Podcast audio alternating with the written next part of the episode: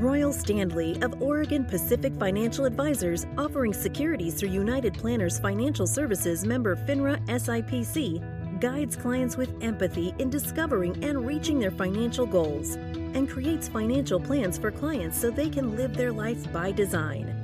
In these episodes, he relates his expert financial insights and discusses timely topics.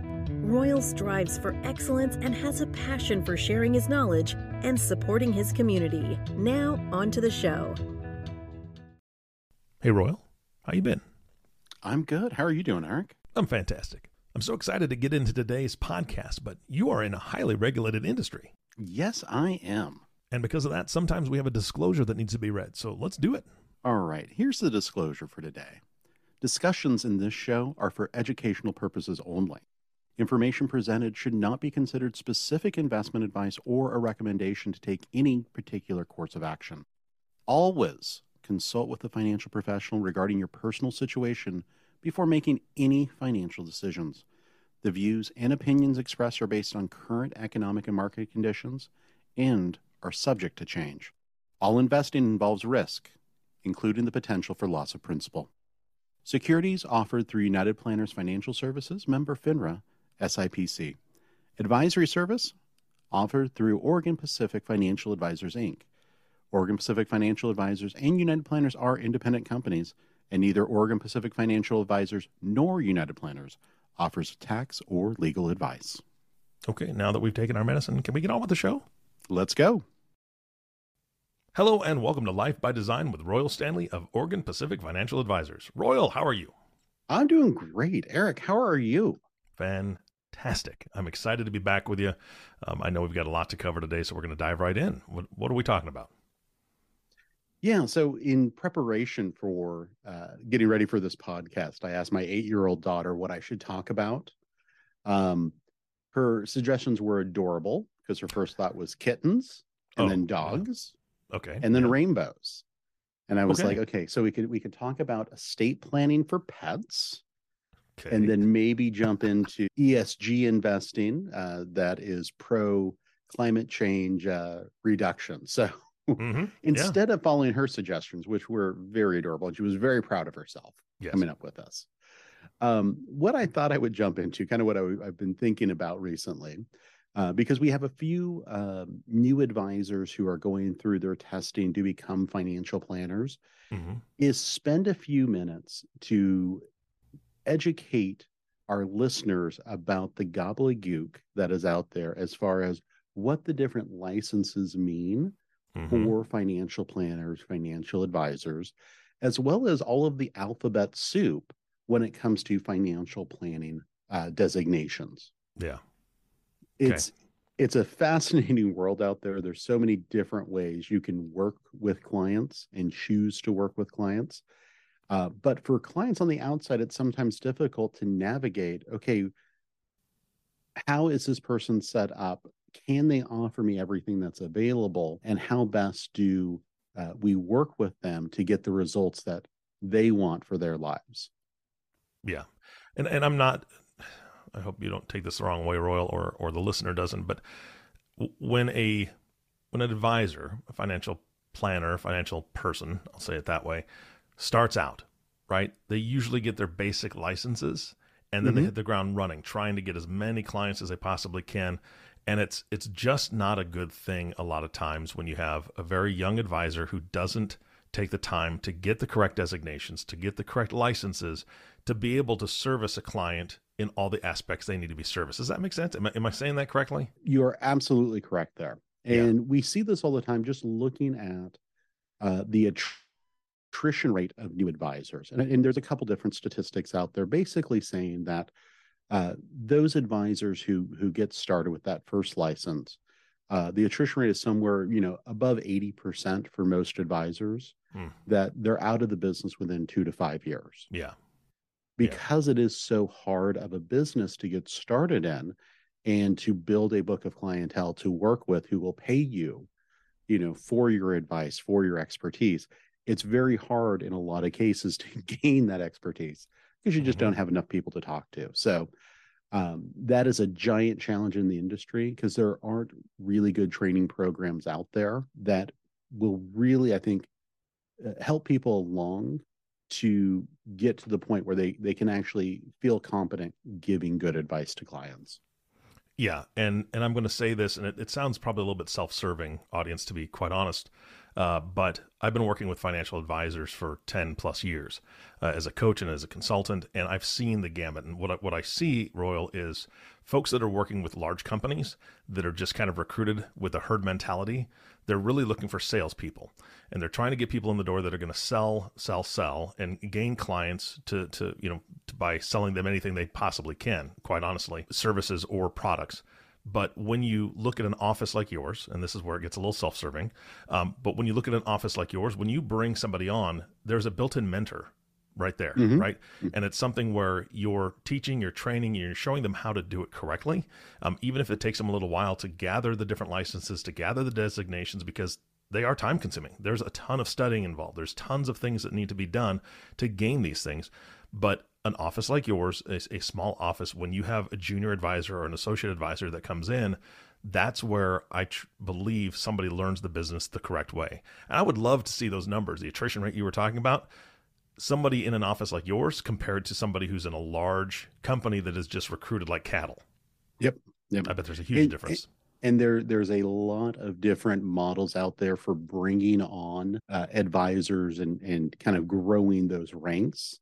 Yeah. Uh, some of the most fascinating uh, models out there, and I don't know why in the world anyone would go down this route uh, knowingly, is some of the the ones where you're a, a financial planner, but you're also a recruiter, and mm-hmm. you're just mm-hmm. trying to recruit your friends to get their life insurance license, to get a basic license, and kind of join you in the business.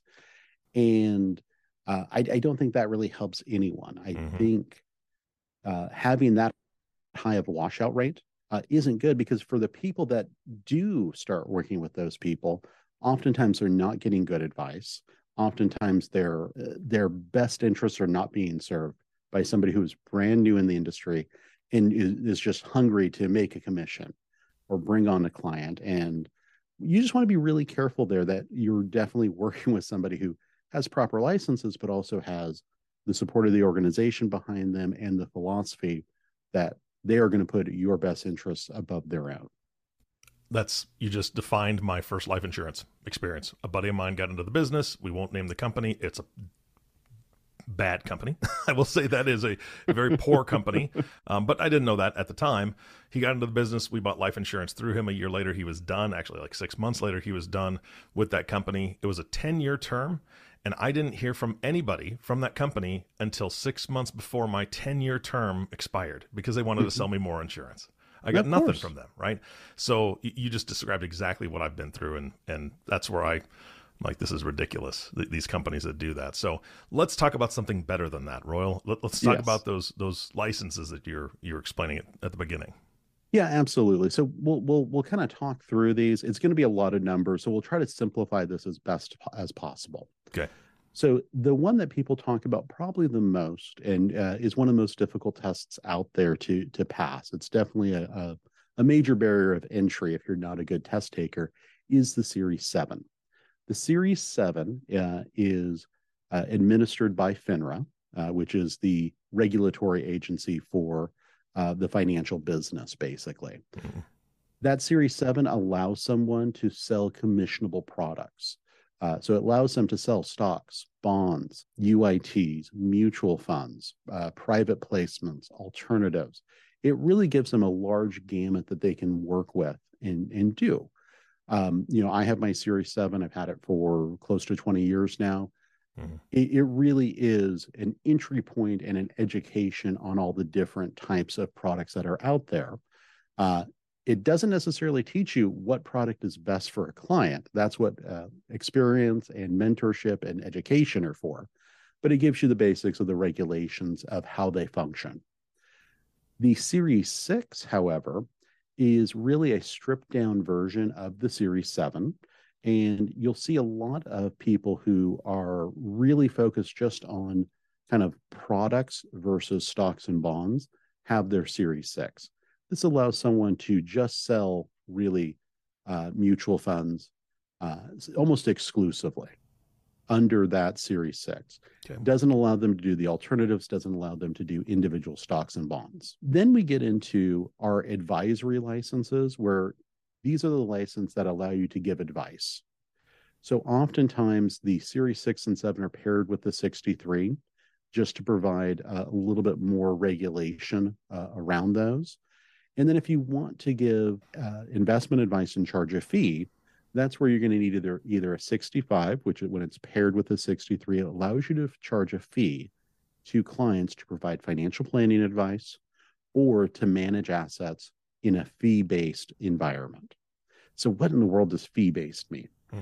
Fee-based means that instead of collecting a commission that is being paid from an insurance company, a mutual fund company, or a brokerage, you're instead charging the client a fee directly to implement uh, advice or uh, investments. Yeah.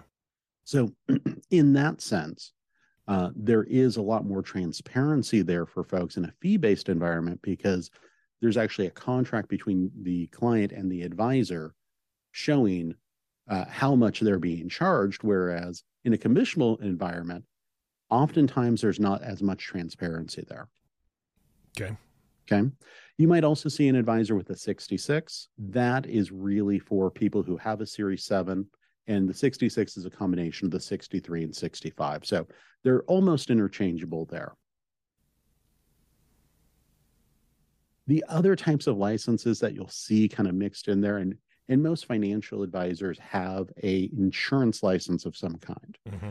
Oftentimes that'll be a life insurance or a health insurance or a combination thereof that allows advisors to sell things like um, life insurance, long term care, disability insurance, uh, as well as sell annuities, which are mm-hmm. a type of life insurance.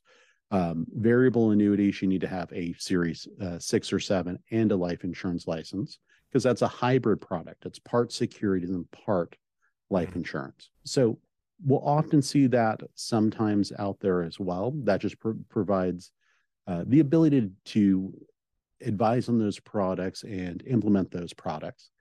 And then I think the the other thing that I'll, I'll see quite often is you might have an advisor who, who kind of has a split discipline. So we have advisors with maybe uh, other specialties that they're bringing to the table, mm-hmm. such as we might have advisors who do a lot of Medicare uh, planning, so selling Medicare supplements.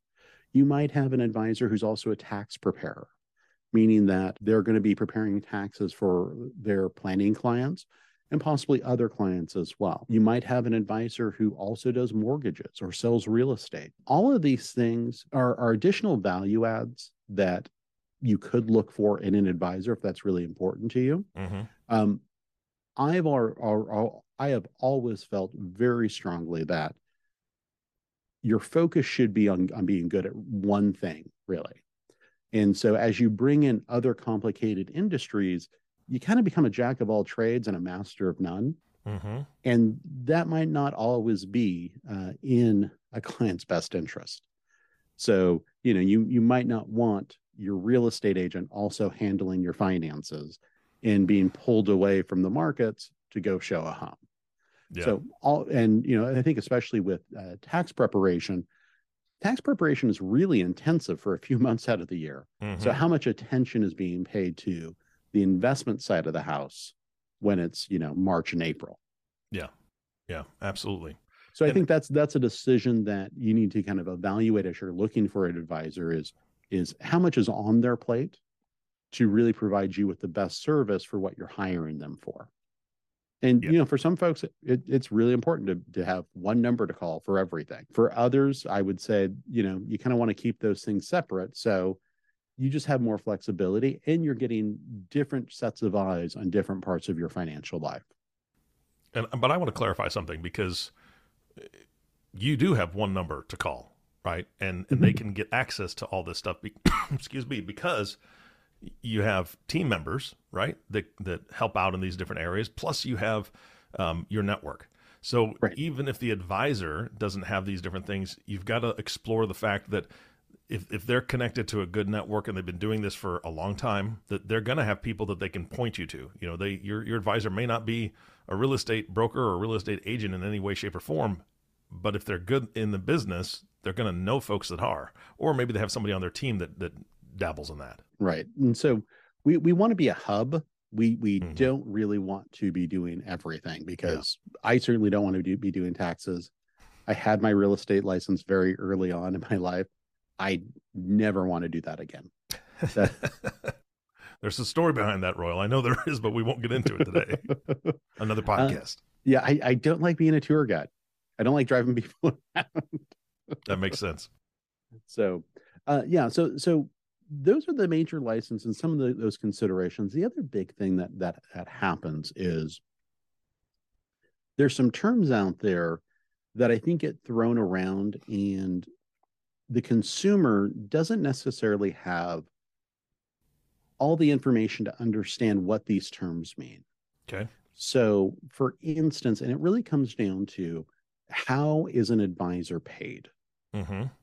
And so, this is really the argument between com- commission based advisors and fee based advisors. Mm-hmm. So, commission based advisors are just getting paid for doing a transaction. Okay. Um, oftentimes, there isn't that transparency we talked about. Um, we've seen a major shift over the years to more and more advisors uh, moving to a fee based environment. The fee based environment is there is an actual contract. The client knows exactly how much they're paying for that advice, and the client is paying for that advice directly. So that advisor is stepping into a fiduciary relationship with that client and that client's accounts. Fee based is kind of a catch all term that's mm-hmm. used. There's also fee only. So there's something that's called a dually registered advisor. Okay. Meaning that they're they're registered along two tracks. They're registered as a commissionable advisor as well as a fee-based advisor. And what that means is, is they have the ability to choose um, do they want to sell a client a commissionable product or do they want to charge them on a fee based type of account? Um, we are dually registered advisors, and okay. this creates a conflict of interests. And we, we disclose that to our clients in all of our regulatory forms and we talk about it because I think it's really important to be transparent. Mm. We want to be dually registered because that allows us to have at our fingertips all the different options that we can look for for a client. For some clients, it may make sense to pay a commission up front because they're going to hold something for the long term. So, for instance, if you have, um, you know, a, a, a kid at 18 setting up a Roth IRA that they're just going to dump money into, mm-hmm. and it's just going to sit and compound, and there's really not a whole lot of active management on that account, mm-hmm. it might be a lot cheaper just to do that in a commissionable environment and not pay a fee on that it's much uh, much cheaper over the long run to do that for a lot of people when you look at the difference between a upfront commission versus a 1% annual charge. Okay. so we want to have that flexibility to have those conversations with our clients to say you know these are the options here. This is what we think makes the most sense there. And we disclose that conflict of interest because i think it's it's always important to just be fully transparent and to be able to answer the question of how much do you get paid Mm-hmm. Um, so let me ask you a question real quick uh, yeah. on that. Um, so would you say that if somebody's coming to you and they have a pretty complex situation, um, you know, maybe they own a business, maybe it's something where they own some uh, multiple rental properties, or they they have a large estate, um, they've got a bunch of kids, you know, there's all this stuff. I'm assuming, and, and, and correct me if I'm wrong, that may be a fee based situation because you've got a lot of moving parts that you're going to have to create a pretty intricate plan for. And so maybe you lean toward the fee based on that. Where if it's somebody who's just saying, "Hey, look, you know, I found you in the phone book, or my buddy told me about you, and I'm I'm interested in A, B, or C product," that may mm-hmm. be something where it's going to be the, the a quick commission because it's not something where it's going to be an ongoing relationship. Right. So we have we have clients who who just say, "Hey, I'm I'm going to buy this stock. I'm going to hold it forever." Okay. You know, we had a local company go public. There was a lot of interest in it. We had a lot of clients just say, "Okay, I I just want to buy stock in that company mm-hmm. and then and then hold it and just sit on it. Well, that's a perfect environment to sell something with a commission mm-hmm. because the client pays that commission up front and then isn't charged a fee from us for monitoring one stock that they don't plan on selling. Got it. Yeah, that makes sense. Yeah. So that just that just gives us that flexibility to do that and have that conversation with folks. Okay. But yes, in, in in a complex situation, we're probably charging a, an advisory fee to look over all those areas of a client's as well as manage their investments there. Mm-hmm. And especially, I would say, as things get more complicated, and especially as you get close to retirement, in a lot of cases, that fee based environment just makes more sense. Yeah. Because it provides more flexibility of moving money around, changing strategies, making adjustments to strategies, and that sort of thing. Mm-hmm. So there are advisors out there that do not charge a uh, do not charge commissions at all. Those are called fee only advisors. Uh, fee only advisors oftentimes don't have a life insurance license, so they're not receiving commission from a life insurance company or doing annuities. Um, that is absolutely a valid way of providing advice to folks. Mm-hmm. The challenge there is is you are limited if you're making recommendations. You have to refer them to a third party to to do those things. Got it. Um, you also have the issue of, you know, can we do everything that that we're we're trying to implement? There's also hourly advisors who do not manage assets, but simply provide advice on an hourly basis. Mm. Um, we're seeing more and more of those pop up, but probably not at the speed that we need to see those. For a lot of our clients, they're not necessarily looking for hourly management, mm-hmm. um, just from the standpoint of managing investments and managing the taxes that those investments can throw out can get really challenging really quickly. Mm-hmm. And a lot of our clients would rather just pay someone to do that. Yeah. Versus trying to figure it out, out themselves. Yeah, that makes sense.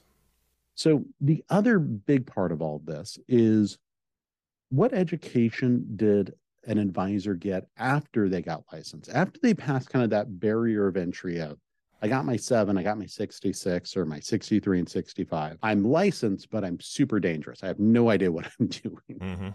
You know, what education did they go through to really expand their knowledge base to be able to provide advice?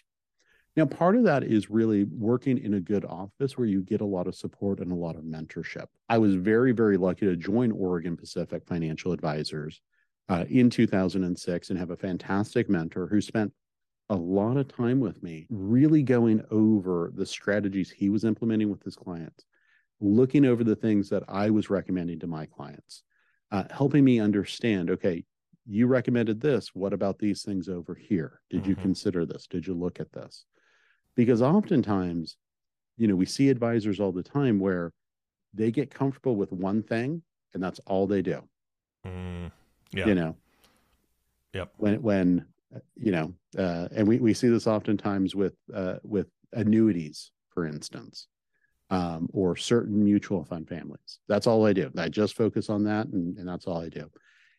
And that might work, but it's very limiting. And there's a question of are you acting in your client's best interest if yeah. the only product you're reaching for off the shelf is the same one for everyone? Yeah. What What do they say? If you all you have is a hammer, everything becomes a nail. Exactly. Like that. Yeah. That's, yep. Uh, it's not a good way to look at it.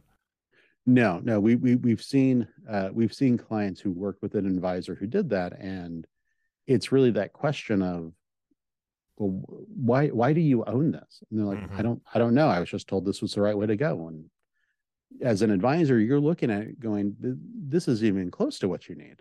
Yeah, and that's that's a big challenge there. Yeah. So the the educational piece I think is really really important and that's where we get the gobbledygook of the alphabet soup behind our names. Mm-hmm. So right now I have a ridiculous amount of letters behind my name. I don't even know what they all mean. I just started writing them and threw them on there. but uh, seriously, you know, the, the two biggest designations from a educational standpoint um, I would kind of consider these the bachelor degrees of financial planning. Mm-hmm. The first is the certified financial planner. That's the most well known one. Um, you know, it's about, uh, I believe, seven different uh, areas of study um, uh, with a big test at the end. Usually takes a year or so to go through all that if you're diligent with it. The other, and, and what I have is a chartered financial consultant, which is actually a little bit more education than the CFP, a couple more modules and electives. Mm-hmm. Um, they just don't have a big test at the end. So for me, uh, you know, as, as somebody who doesn't want to take a three day test, uh, that that was a better solution as I was mm-hmm. going through it because where my heart was was where can I get the best education to learn how to do this, uh, and that was really the CHFC because of the, the those extra electives that you're required to take. Yeah, so I want to jump in real quick because um, for the listener, there there is a great website called Investopedia, and that's kind of where you can go look up different terms, different things, so you can understand some of the lingo within the the industry. And so I've got pulled up right now Investopedia, and I looked up um, CHFC, and that's the designation that Royal has, and what we was just talking about. And it says right here. The CHFC degree program requires students to complete nine college level courses that's a lot.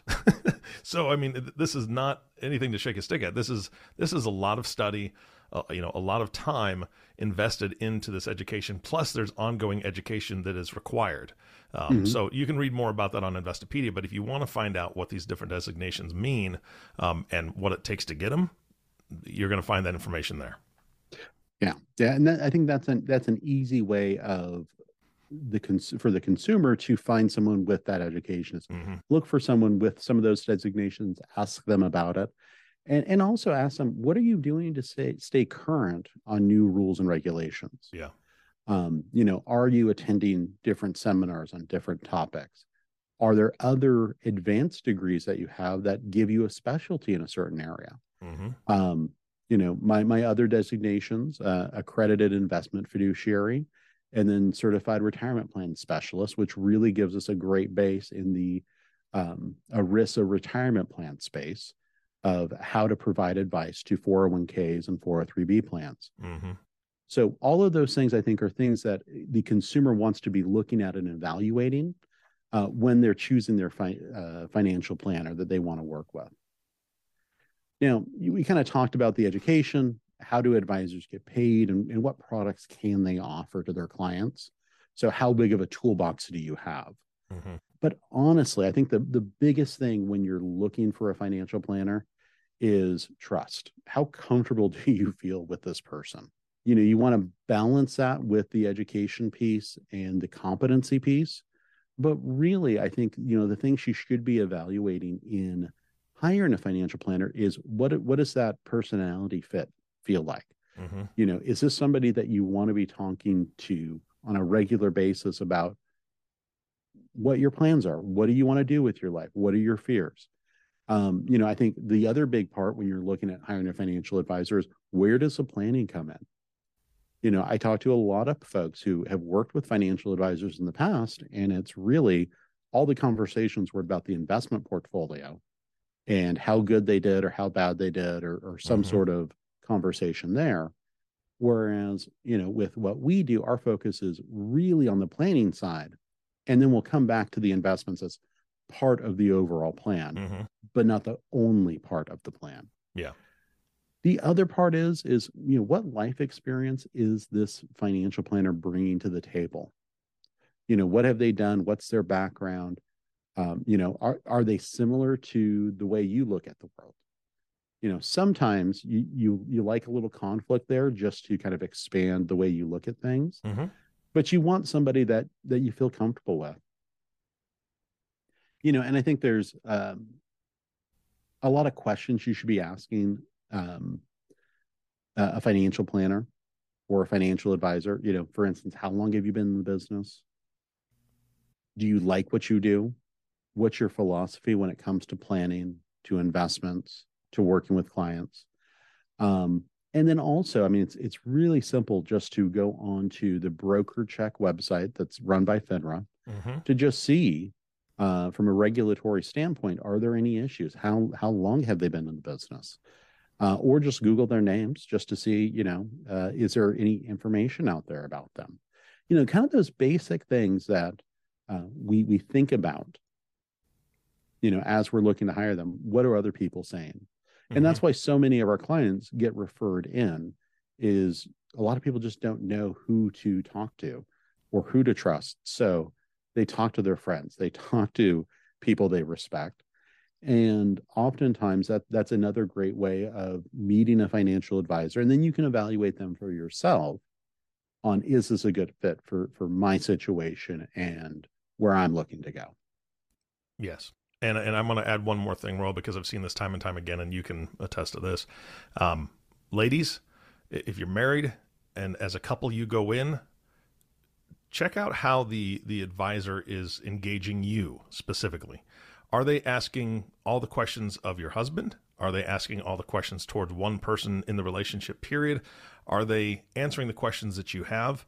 Um, there are a lot of advisors out there that just they feel more comfortable with men, so they talk to the men, or they they think, oh, the men, you know, run the show, so they they focus on them. If they're not focusing on both of you equally, get out of the office. I'm I'm going to tell you right now, it's not going to be a good fit. The reason I say that is because we all know the statistics: men die sooner than women, and uh, if if your husband passes and you're stuck with that same advisor who really wasn't giving you the attention that you deserve, it's not going to be a good relationship from there on out either.